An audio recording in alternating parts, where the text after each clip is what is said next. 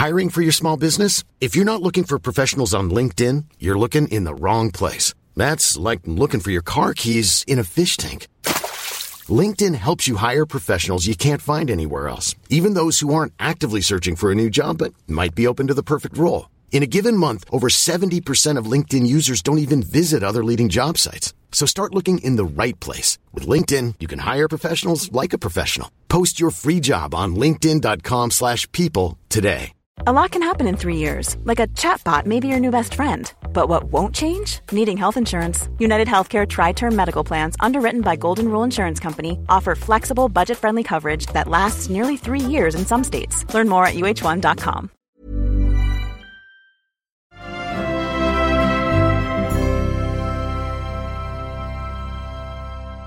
Well, today on the show, we're celebrating the West Cork Literary Festival, which is up and running and continues all week. One of the youngest authors on the programme this year in Bantry is poet Molly Twomey, whose debut collection is called Raised Among Vultures. And in association with Poetry Ireland, Molly will share an evening with poet Hannah Sullivan on Thursday night in the Maritime Hotel. Now, ahead of the festival, Elmarie chatted to Molly about being a young poet and about the very personal journey that she has charted in this book as she shares her vulnerable self through her battle with an eating disorder.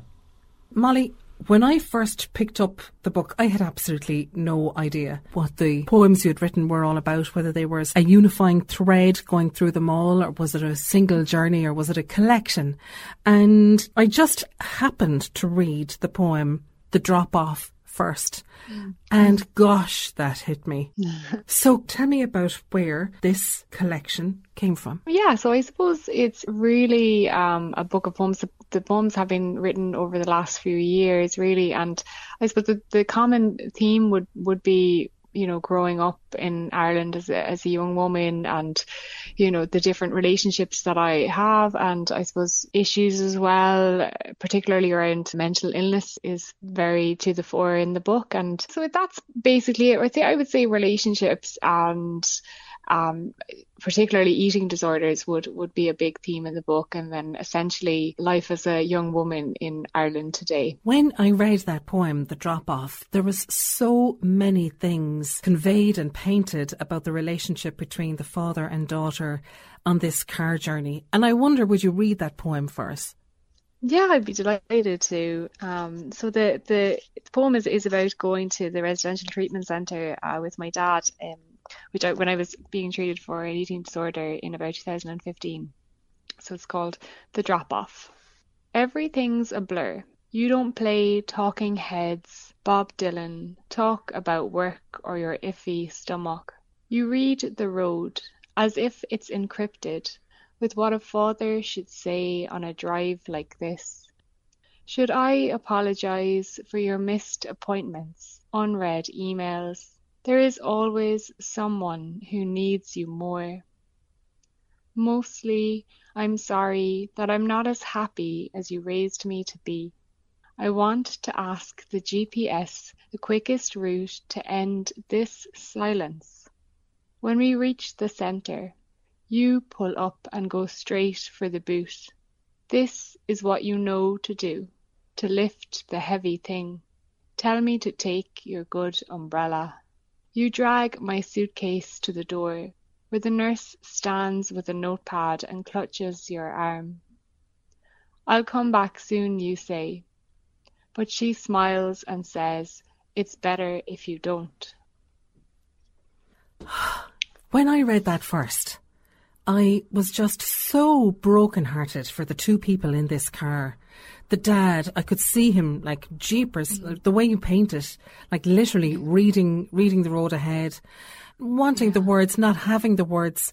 Two people, you know, when you sit side by side in a car on a long journey, you're like literally and figuratively sharing a journey and, you know, yeah. like less than a foot apart from each other, like, you know, six inches away, elbow to elbow not able to communicate, each person not able to actually verbalize yeah. the love, the fear, the regret, the confusion, and everything like that between two people. I just thought then, you know, the way you painted your dad getting in there and doing the heavy thing and lifting and, you know, the, the kind of busyness that, that, that takes over when people yeah. are unable to, to bridge the communication confusion and the gap that exists, yeah. you know, when someone is struggling. And God, I, I just think like to come back and visit a time in your life when you felt broken, were struggling and life doesn't make sense. The world doesn't make sense when the most basic thing of feeding ourselves doesn't make sense. Mm-hmm. And to, to go back and visit that in this book was this cathartic writing. How does it feel to write, to go back and write about it? I suppose originally I started out writing for cathartic reasons. When I was in treatment, I wrote uh, all of the time. I wrote poems the whole time I was there, but they were very much like very emotionally driven, very extreme kind of poetry. And, and I suppose my relationship to poetry has changed and morphed over time and it has become more of a thing uh, that I see as an art form now uh, in comparison to when I kind of was starting. So I suppose originally the answer would be originally it was, it definitely was a cathartic thing. But at this stage, it's almost like a self examination or something. You know, it, it, it grew into a kind of a thing where I was thinking, looking back at my past self and, and trying to figure her out, like trying to figure what was going, what was going on, like what was I thinking at that time like why why did this happen you know it was kind of and i suppose with poetry you know it, it probably creates more questions than it mm. resolves um, so i suppose it's really been a kind of self reflective thing for me. So I suppose my relationship to poetry uh, has changed and continues to change and evolve as I continue to write, really. What is the reception like when you travel and, and read this collection at festivals? I mean, I know it's a year, I suppose, really, since its formal publication and launch. So you, you've been essentially on the road with this book now for, for a yeah. year. So does it feel like another person? Does it feel like another world? Yeah, I mean, I mean, to some extent, for sure, it does feel like another world, and and I can't, you know, having felt that bad, it is miraculous to feel so content now. You know what I mean? And for things to be so much easier now is amazing, and and for sure, sometimes I look back at at myself through poetry and kind of think, I don't think I realized how awful it was at the time, and and now I do, and that's kind of an incredible thing. And and I suppose, you know, my hope is that you know anyone who is struggling in particular with an eating disorder can can get to a stage where I am at, um, which is a, a thing where you're talking about an eating disorder almost in the past, and and it feels, you know, almost sometimes it feels scary to talk about my eating disorder in the past because it's still something that I am super aware of, um, and that I I work really hard to not fall into past behaviors, but it also feels quite amazing and freeing to speak about it in that kind of past tense way. So to, to go to, to answer your question, to go to all these festivals and, and talk about my past self is incredible actually. It does, it feels like a celebration, you know, even though obviously a lot of the details in the post are quite, can be bleak and stuff. Mm. It does feel like a, a shedding of a, a former self and a, and a moving on as well, you know? In a way, like I love the fact that how you're so honest in not just that that is, I suppose, the, the journey that we follow you through in the collection of poetry, but also, you know, those who will be as close to you as they could possibly be and, and the difficulty that there is in, in kind of moving on with communication and understanding. Like the poem, for example, Zipping Up My Mother's Dress. And, yeah. and I, and I love how just the, the sheer honesty that there is and how women talk to each other, even though we may be talking to somebody that we love so, so deeply and be aware of a trauma that they've come through or whatever. And, you know, we still say things that can be yeah. interpreted and just but it's also the world women exist in and yeah. and I love how that's so honestly uh, come through in that are there any poems for you in this now not just on from your journey and not just 12 months on from the publication but but just now that you feel I really I've left that part behind. I find poems too hard to read. Yeah. Are there certain any oh, of them yeah. that you're just, and I'm not asking you to visit them now, but yeah, definitely. And actually, I'm glad you asked me that. Nobody's ever asked me that, and there there is. There's lots of poems in the book that I never read in public, and there, I did do a reading in Bray Literary Festival, which was on body shame and identity, and I read some of them there, and actually it was really difficult. And I suppose the reason I read them there was was because of that whole shame element and mm-hmm. stuff and I was like, well, I'm I'm going to push myself. I'm going to read the poems that like I'm ashamed about that time, or you know, I still feel complex about that time. So definitely there are, and I, I still feel like those are important to include. Maybe even if it is still and and maybe will forever be difficult for me to talk about them, I still feel like that's almost why they should be in there because there's other people obviously who have these kind of experiences or similar experiences, and I think it's really important that we can know that about each other, that we can know that there are other people who've experienced uh, different hardships and that we're like nobody is alone in the world, you know. Mm. So I think like yeah, I might, might never might never read them again or or for the first time, but I'm glad that they're in the book. And you finish with Kinsale, a town close to my heart. Tell me about the visit that inspired inspired this particular poem. Um, so me and my partner went to Kinsale as as we do sometimes, especially if it's sunny. And we were in the car, uh, driving along slowly, lots of traffic, and I noticed this house with a concrete um, garden, and I just started giving out to my partner uh, for ages, you know, about how there should be plants, uh, flowers, uh, bees, and all sorts of insects in the garden. You know, they should be feeding birds, all of these things, um, because obviously there is the matter of climate change, and we should all be doing something. And I suppose I was also jealous that that someone else owns a house and they're not doing something with it. Um, but I suppose that my partner eventually, after I had given out for ages, turned around and he said, "Well, it clearly looks built for accessibility purposes." So I really had to reflect on myself uh, and my, I suppose, in that instance, my decision to jump jump to judgment without uh, knowing the full story. I know, but the final lines of that poem are lines that really, again, touched me so much. How can anything flourish or live if we don't allow space for one another to grow? My God, I'd create an Eden on our front lawn.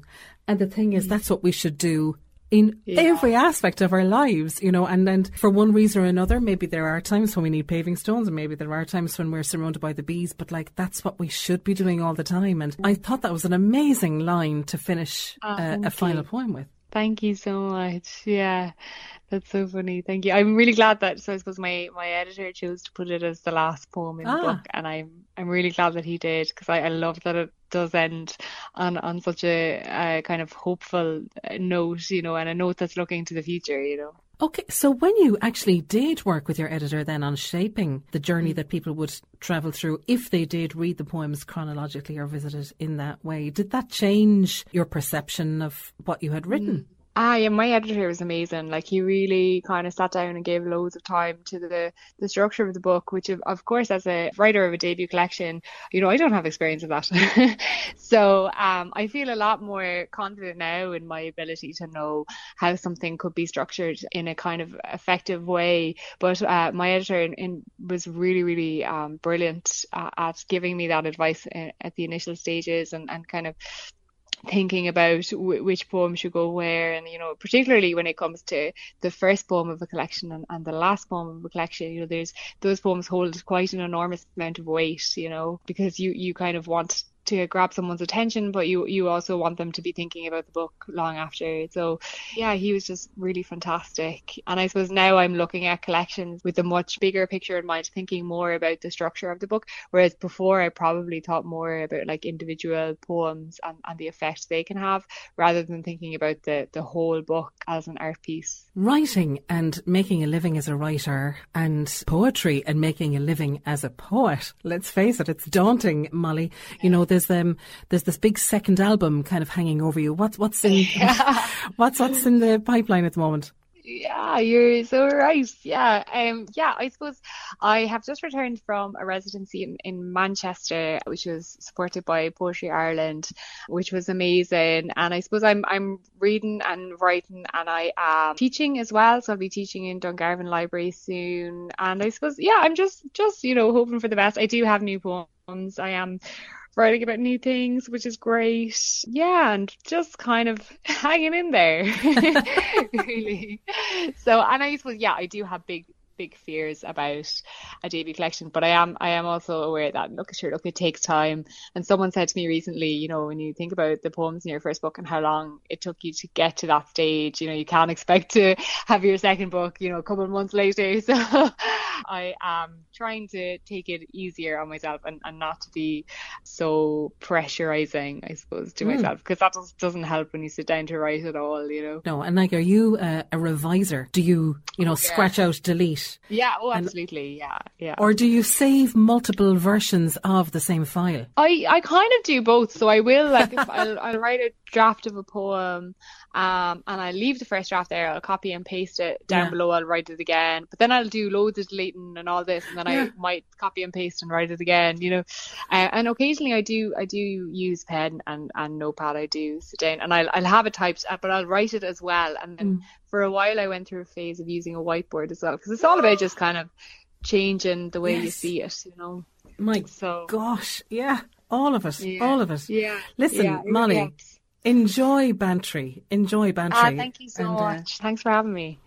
I really enjoyed that chat with Molly. Her book is called Raised Among Vultures, and she's with Hannah Sullivan in the Maritime Hotel on Thursday night with all the details on westcorkmusic.ie.